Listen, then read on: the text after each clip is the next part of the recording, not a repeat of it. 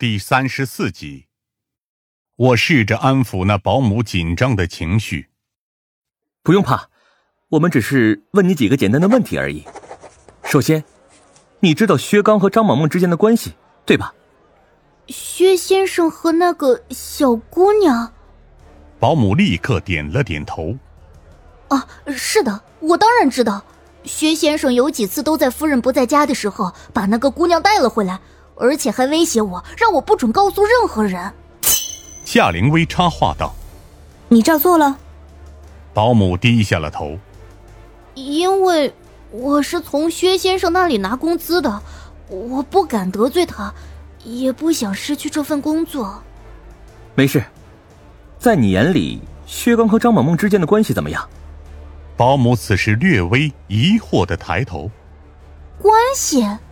啊，他们会一起上床，一起在客厅里跳舞，一起做饭，一起喝酒。大部分时间我都在旁边看着。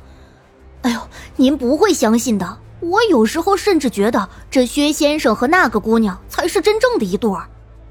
林霄这个时候蓦然插话：“那你有觉得不对劲的地方吗？任何让你觉得有些不对劲的情况，好好回忆一下，这很重要。”不对劲，保姆努力的回想着。真要说的话，啊，大概就是薛先生的转变吧。他一直都不喜欢表现自己的感情，非常内敛，日常大多数时候呀都板着一张脸。我为他家工作了一年半左右，在那个姑娘到来之前，我几乎没见他真正开心的笑过一次。但一切都在之后变了。哎呦，警察同志。您不会相信的，他在那段时间里表现的呀，就像是另一个人一样，几乎每天脸上都挂着幸福洋溢的微笑，就跟那新婚的新郎官一样。他们每天都腻在一起，只要夫人不在，从早到晚，只要那姑娘一进门，薛先生就会变成这世上最幸福的孩子一样。我和夏灵薇对视一眼，都看到了对方眼里的疑虑。如果不是这保姆的描述有所夸张的话，那么薛刚的状态确实让人匪夷所思。林萧则似乎发现了一丝端倪。哎，那张萌萌离开之后呢？恢复到日常状态的薛刚，又会变成什么样？保姆这个时候才像是发觉了一丝不对劲。是啊，那姑娘一旦离开。这薛先生又会很快变成以前的那副板着脸的模样，唯一的差别也只是比以前更嗜睡而已。除了短暂的上班时间，他在家里基本上都是睡觉。林霄问的差不多了，转而开始沉思起来。这个时候，我继续提问：最后一个问题，你辞职之前，薛家是个什么状态？保姆看上去有些委屈。我不是辞职，我是被辞退的。这本来一切都和以前一样，我也保住了薛先生的秘密。但是不知道为什么，有一天那个薛先生突然就说给我结工资，不让我干了。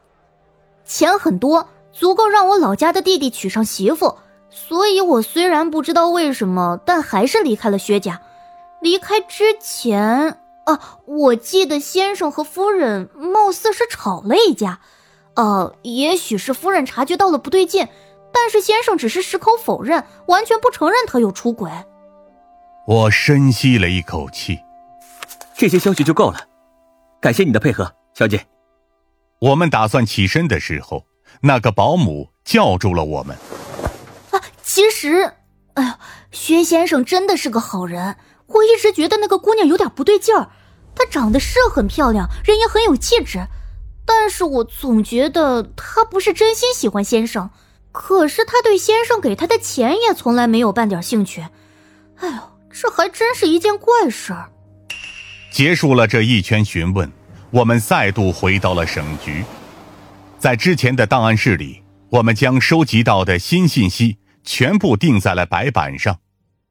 我和林霄站在两边，互相观察，并且沉思了将近十多分钟。